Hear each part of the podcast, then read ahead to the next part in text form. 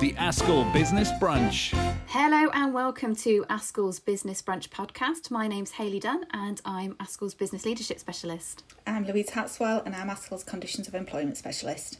And I am Julia Harnden and I'm ASCL's Funding Specialist and a warm welcome to everybody joining us today. We know that, that lots of you are really enjoying listening to our podcast, and we've got some interesting topics for you again today. So, one of the, the things that we've hosted recently for members was uh, one of our business leadership network meetings, and we had a really fascinating discussion as part of that meeting this time um, around professional recognition because professional recognition means different things to different people, and I think it means different things to us individually at different points in our career.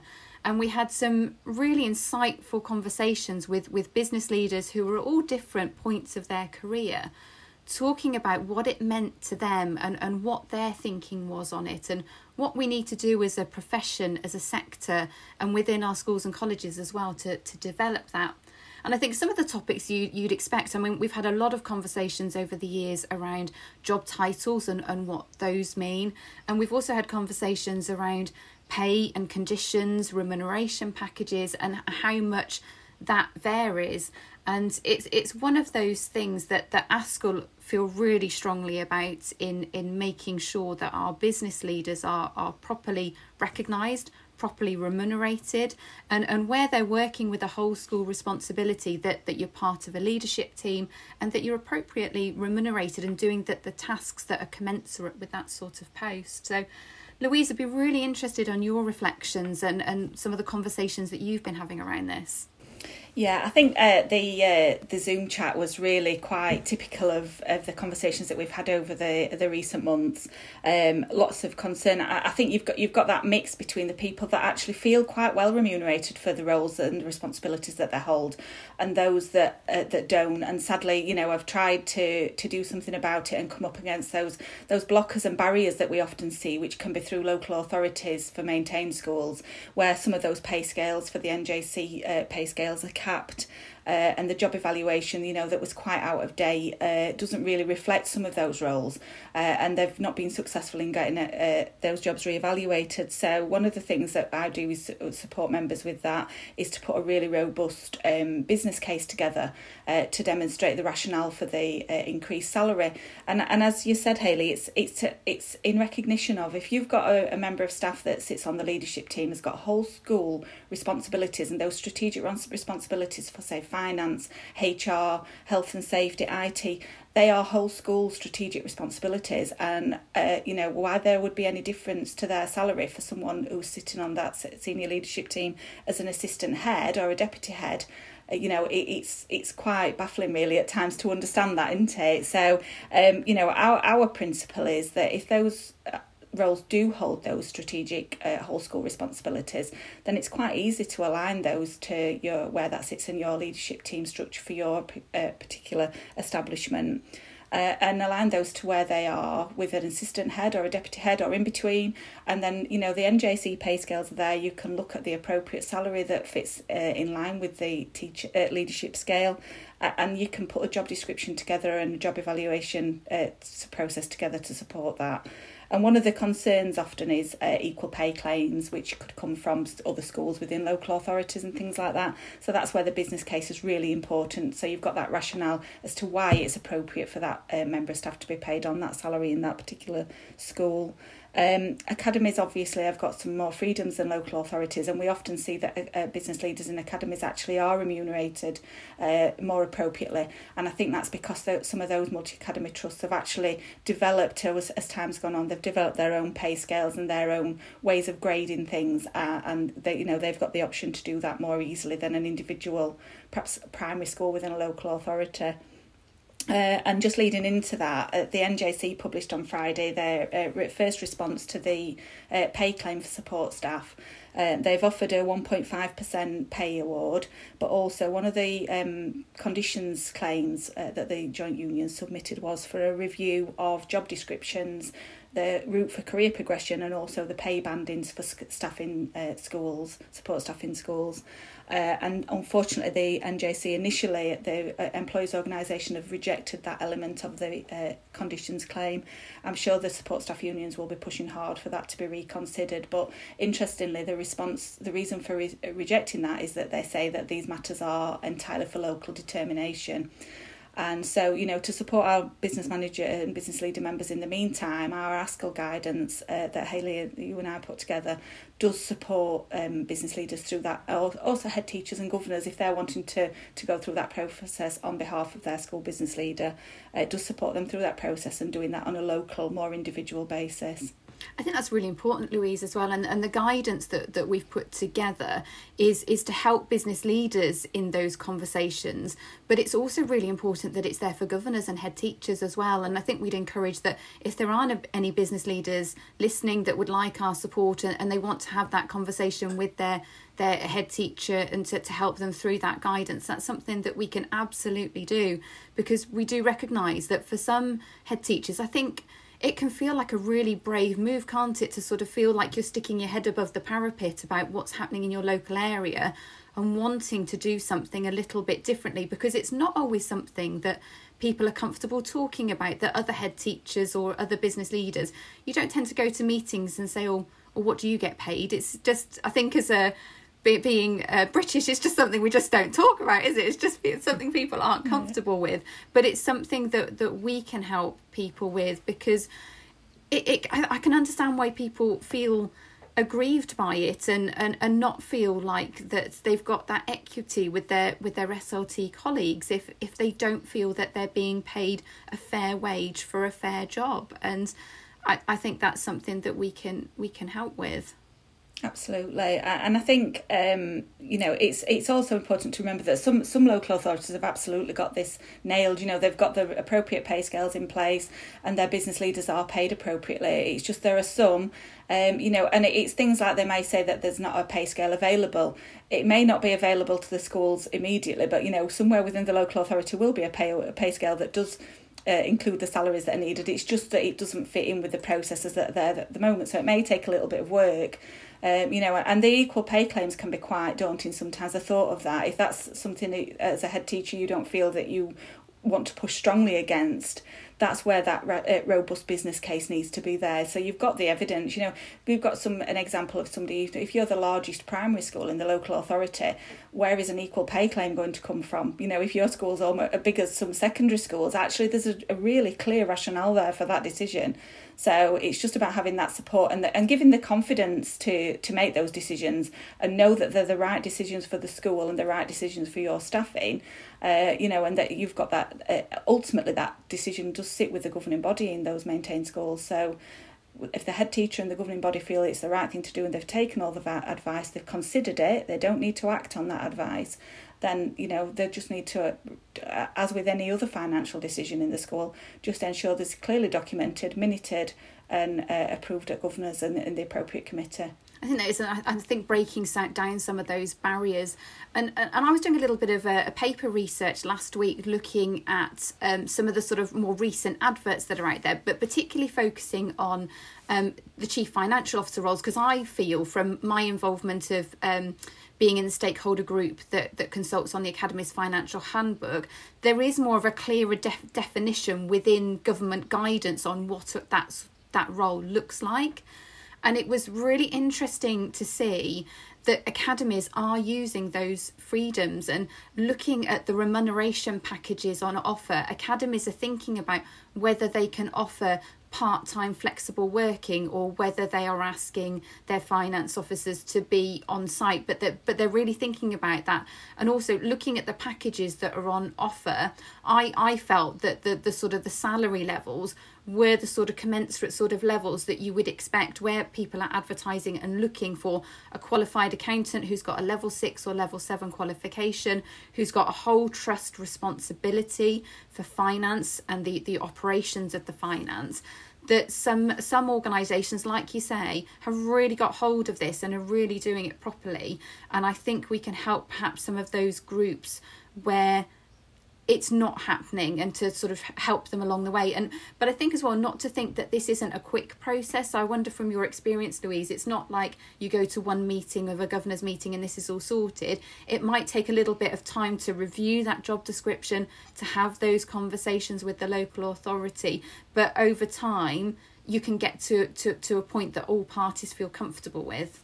Yeah absolutely. And i think it's it starts really generally initially with that having the confidence to have that chat with your head teacher you know to broach that subject because it's quite a difficult subject like you say you know it, it's one of those things you rarely ask for something for yourself you ask for something for everybody else and you budget for everything for everybody else but it's really difficult to start that conversation for yourself and when you quite often the business leader reports directly to the head there is no option but to have that conversation with the head.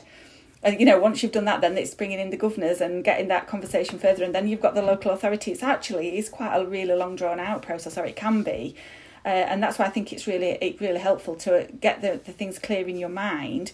Uh, and one thing I would say, you know, based on previous experience, um, is don't try to put down other people in trying to say that you think you're worth more money. Don't be saying so and so shouldn't get paid as much as that or anything. It's all about your role, that role, and the the level of responsibility. And I think that's one of the things we've spoke so often about in our uh, previous discussions about language and it's about the responsibility. It's not necessarily about task, it's about responsibility and it's about leadership and strategic whole school responsibility and leadership. And I think that's where some of the job evaluations may go amiss because if people get into saying, I do this, I do this, I do this, not I'm responsible for, you know, and, and it's a, a strategic level, it's whole school. Some of those budgets are, you know, are really significant sizes, even for some large primary schools. They're significant whole school budgets. You know, you looked within the local authority at what might be a budget holder for a department, would be nothing like the the school you know the school business leaders holding even in a primary mm. school so i think it's just worth looking at you know and and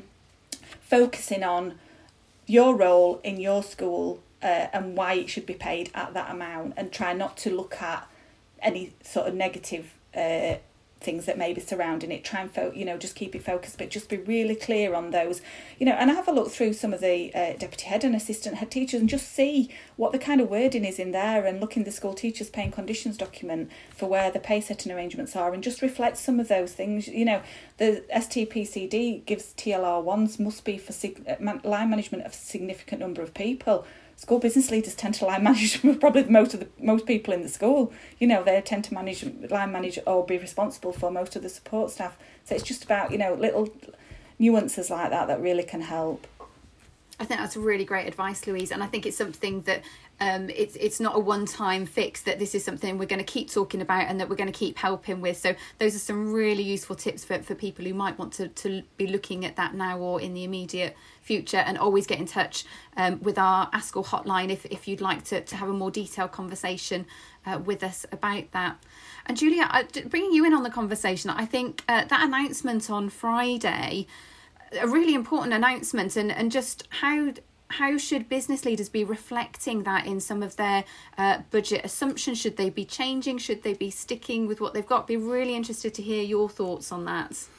Yeah, thanks, Hayley. Uh, yes, yeah, so um, we're heavily into budget setting and budget forecasting season at the moment. So, um, local authority maintained schools will be I would imagine the majority, whilst they'll have looked at their one year budget, the second and third year budget planning uh, exercise that they're doing will probably be still uh, very much an ongoing discussion. And for, for the academy sector, uh, the budget forecast return.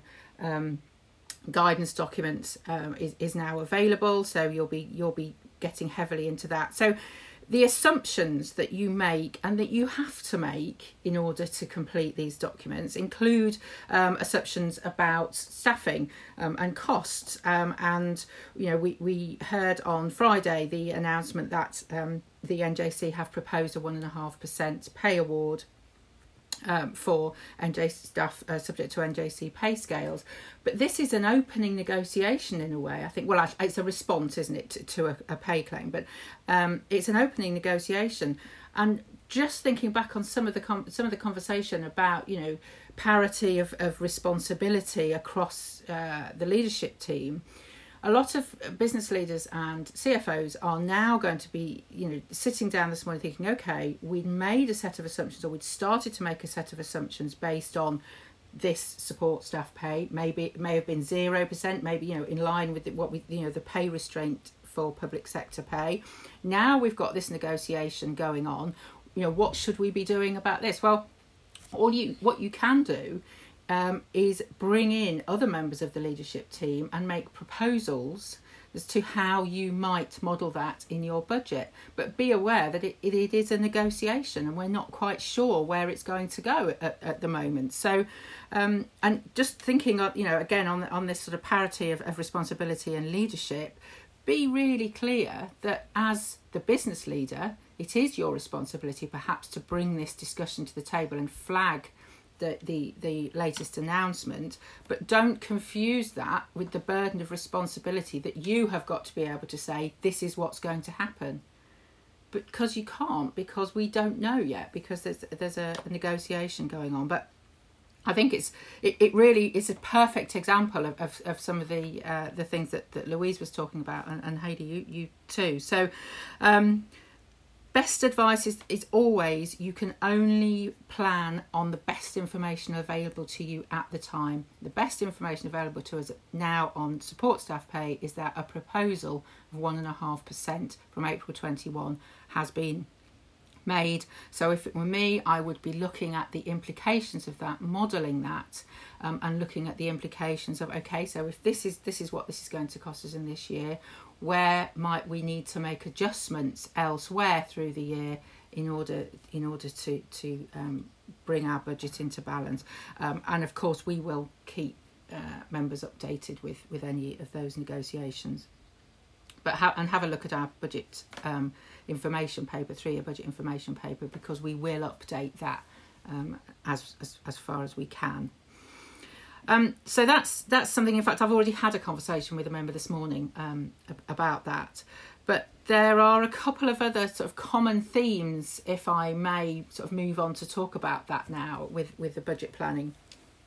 Um, within the budget planning scenario, um, and and probably the you know the next most frequently asked question is around pay and pension grants, um, particularly for um, early years and post sixteen.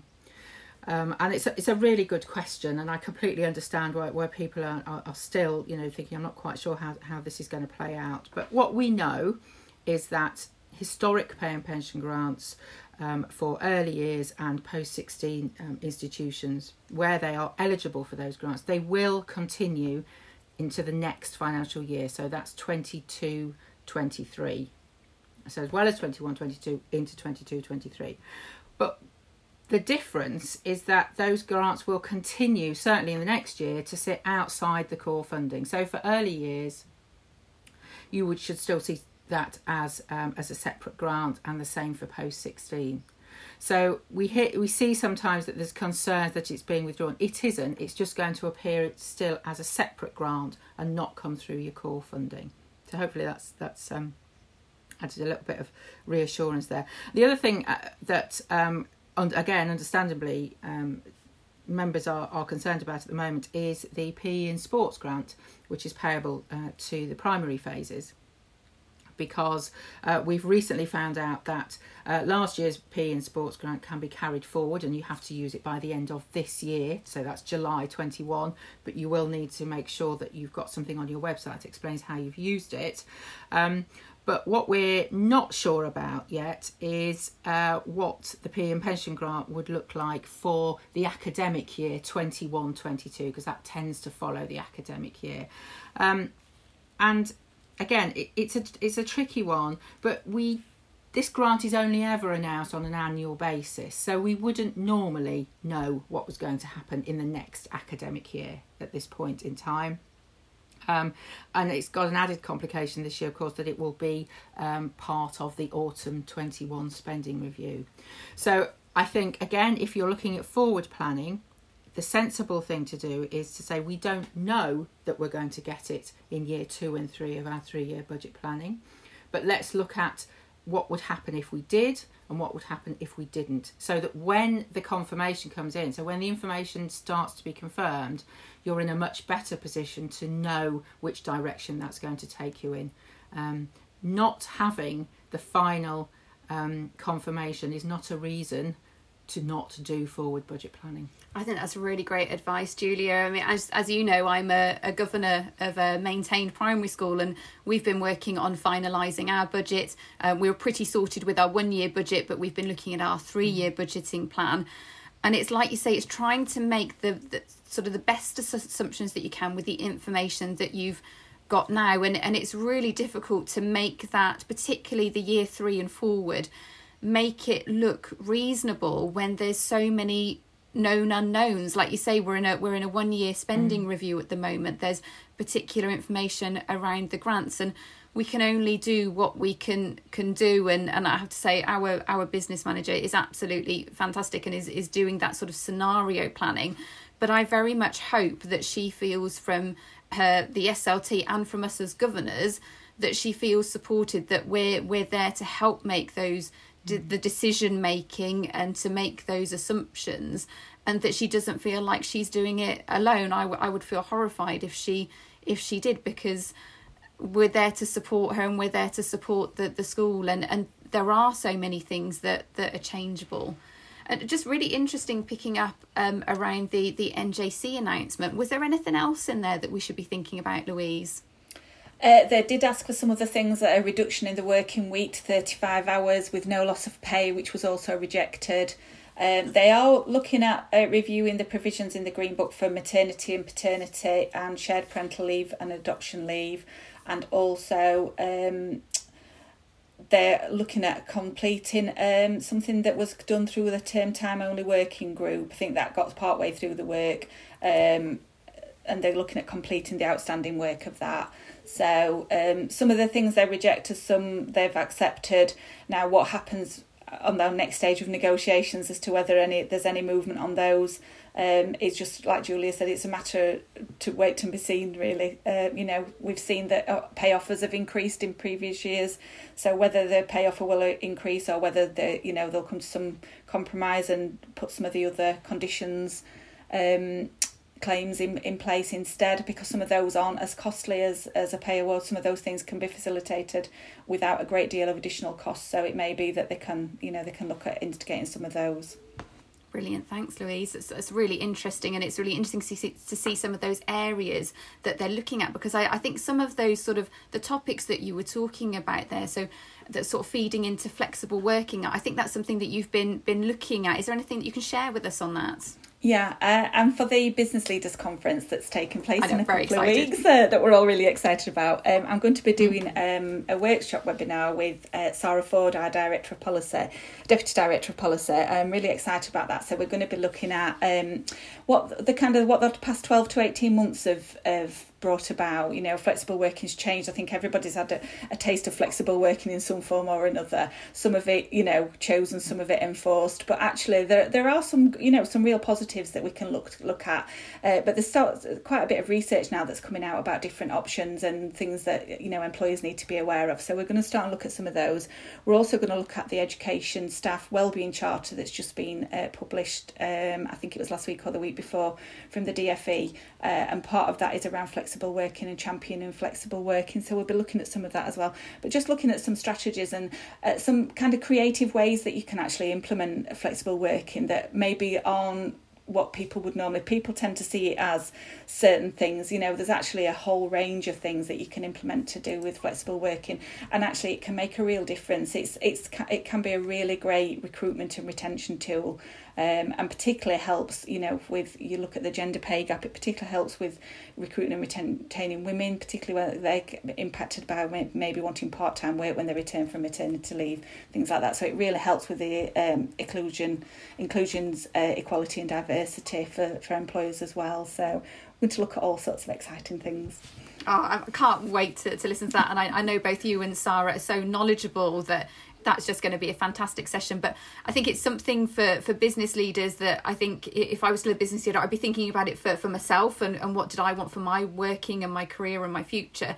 But also that sort of whole school and whole trust um, piece as well. What's it going to look like and what's work going to look like? Uh, there seems to be so much change and if you look at what's happening out there in, in industry there's some really big decisions being made around the way that people are working whether it's that people are going to only go back into the office two days a week or two days a month um, whether people are only going to get together for, for team meetings. And i think recognizing that schools and colleges are very very different in the organization and the uh, the, the, the service and the support that they deliver but doesn't mean shouldn't be having these conversations because it's it's it's if there's one thing to come out of the, the, the learning lessons from COVID, it's what can we do differently and, and how can we improve life and living and, and work for, for, for all of us and for all of our futures. And I, I cannot wait for the Business Leaders Conference. I'm really looking forward to it. We're very much going with a forward thinking, well being theme. We've got Natasha Devon, who you might know off LBC Radio, but also as a, a very outspoken advocate for, for mental health and well being and I'm really interested to see what what she's going to be sharing with us. But also sort of the technical updates. And uh, Julia, you're coming along. What are you going to be doing? Thanks, Hayley. Yes, I'm very excited about this. And I think I think the theme ignite. I think it, I think it's a brilliant idea. It's exactly what we need at this point, coming out of COVID, and as you say, looking forward. So um, I'm going to be looking at and, and, hoping to get lots of engagement, lots of discussion going to help um, uh, business leaders, plan for the future and to understand the, the importance of uh, being proactive in thinking about things like organisational culture and how that might relate to big changes that you may want to uh, to um, introduce, such as uh, pooling of uh, funds. So GAG pooling is is a is the term we use, but I'd like I like to think uh, about it more as you know an opportunity to share best practice across the group of schools that you are either working with now, or you might be thinking of joining a trust or expanding a trust, and just to give uh, say business leaders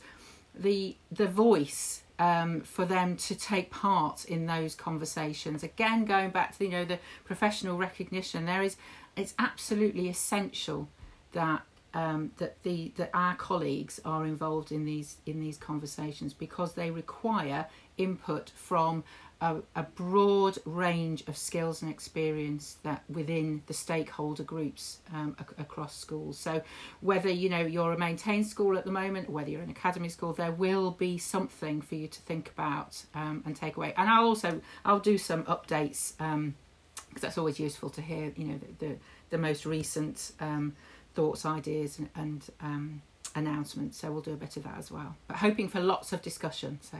I know I love it when you get when you get a workshop and you get lots of interaction. I, I really like it when you get lots of questions because it just makes for a much richer conversation rather than especially when you're doing it virtually it's so it's so different in one way it's fantastic because we're opening up we've got it the, the conference is over four days we can put sessions on at different times of the day but then uh, completely recognizing that people are busy so you can watch what you want to watch live or you can come back and watch it on record.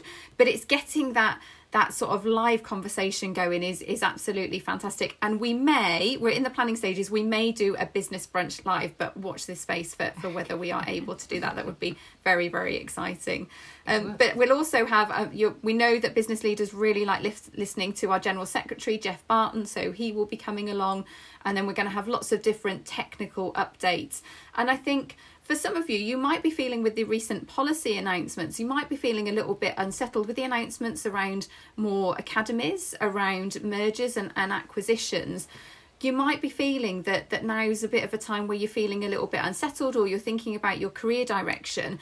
And I think some of these conversations that we're having could, will really help you on that that journey so if, if it does um, in the future that, that you're subject to a merger that, that you're you're really on it in terms of your technical knowledge and in terms of like Julia was just talking there about GAG pooling if that's something that the trust you're working for decides to go forward with that you can have a really informed discussion around some of these these areas but also that you're doing it in a way that's protecting yourself as well. I think well-being mental health is so so important. And I think how we develop i think one of the most important things that we can develop as a leader and i talk about this in some of the workshop training that i've done is around the barriers the relationships and what you're willing to accept i think is is absolutely vital as you develop yourself as a professional.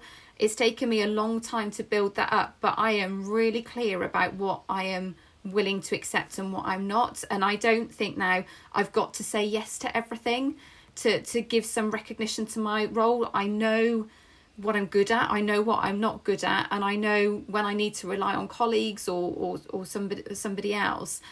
But I think developing that as a as a business leader in a profession that is developing all the time. One of the things that came out of the network meeting that we had was talking about primary business leadership, and I should absolutely know this as because I was a primary business leader myself about how new the role is in primary schools. That before that, there's there'd been business leaders in uh, secondary schools, in independent schools. One of the the delegates was saying about how clear so there's so much clarity around independent schools and what a bursar does and the standing that they have is really clear but in say primary schools it's a much much newer role and when when i became a a business leader it was the first time that that school had had a business leader. So that that role and that function is still developing. And I, and I think it, that was a really good reminder for me that that was something that that I'd probably forgotten um, but needed to be reminded of. And we are developing as a as a profession and um, I think we're all on that journey together. Wouldn't you agree? Absolutely. Absolutely, absolutely. right. Yeah. yeah. And, and it's a really good time I think to be involved um, in, in any sector, a time of sort of innovation, and, and when you can you you really can make a difference because you are part of that development. Absolutely, business leaders are part absolutely. of the answer, aren't they? They're they're part of the, the, the future. That there's something that schools and trusts are always going to to need because they bring such a wonderful diversity into the leadership team. We, we, we t- don't tend to have come from, from teaching and curriculum backgrounds, um, and we just we think a different way, and, and I think that that's wonderful that we do. I'd agree, and I think you know our business leaders have shown out that they can survive and thrive over the last twelve to eighteen months. You know, what's the next twelve months going to bring? What can they do? You know, what are they going to pull out of the bag this time? completely agree and i think that's an absolutely wonderful note to, to, to end on thank you so much for joining us and we'll be back soon the ASCL Business Brunch.